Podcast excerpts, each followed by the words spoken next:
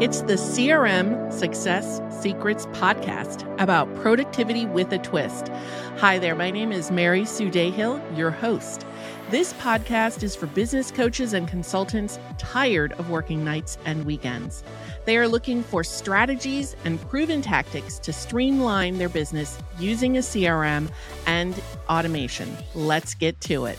What are the five biggest CRM mistakes that business coaches and consultants make? Hi, my name is Mary Sue Dahill. I'm the host of CRM Success Secrets podcast.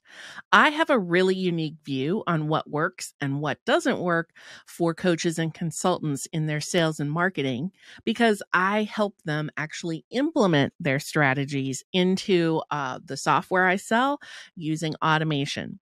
And I have witnessed some of the same problems over and over.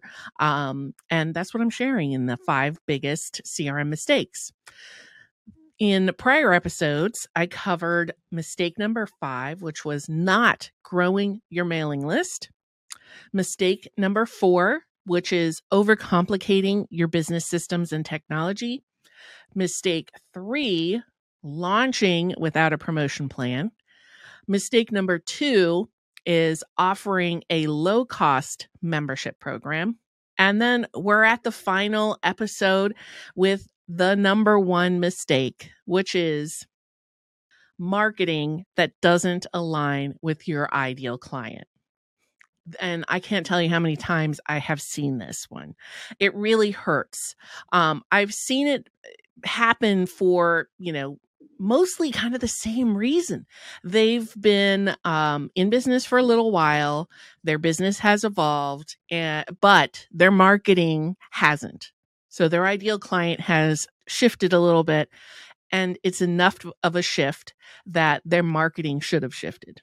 So let me share an example um, with you.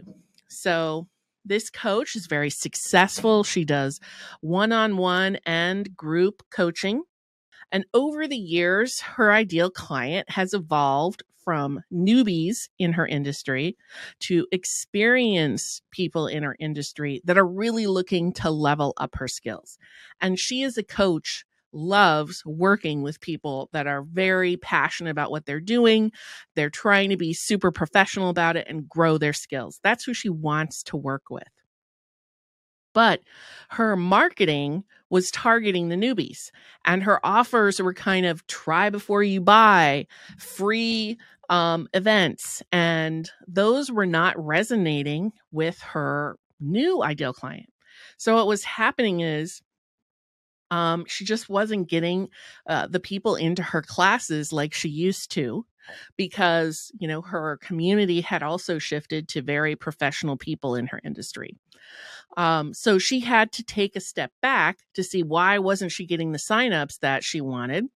And that's what you know we we were actually talking about it. I was like you know you're saying to me that your ideal client is the super professional person looking to level up. So why would they be interested in a try before you buy? Because they're making money. They want to be spending money to really have just top notch training and mentoring to take it to the next level.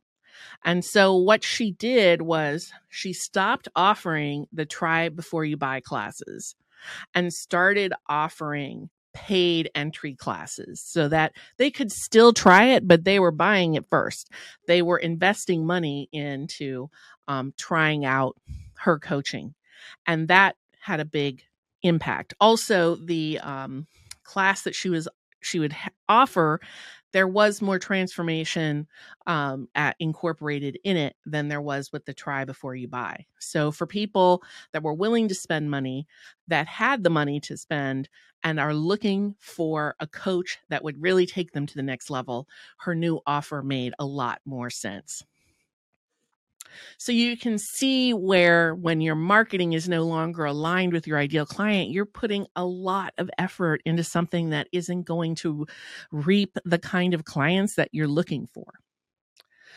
So, what do you how do you avoid this trap? Because everyone's business changes and evolves. So, my recommendation is at a minimum on an annual basis, you should reevaluate where your actual revenue is coming from, who your current ideal client is and be comfortable letting go of your prior ideal client.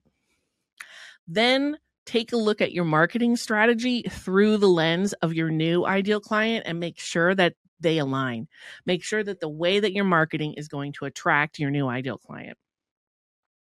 So, um, if you are having a hard time letting go of your prior um, ideal client, which is usually the group of people that are unable to pay for your your higher level services, your newsletter is the perfect service. It is free, it's still valuable, and they can still get something from your newsletter. And when they're ready, they can take advantage of your higher cost offerings that you're you're making now. So just I'm leaving you with ask yourself if your marketing strategy and current ideal client align. So that's the final episode of our series on the five biggest CRM mistakes business coaches and consultants make. Are your business systems a hot mess? Take the System Scorecard quiz at www.worksmarterdigital.com slash quiz.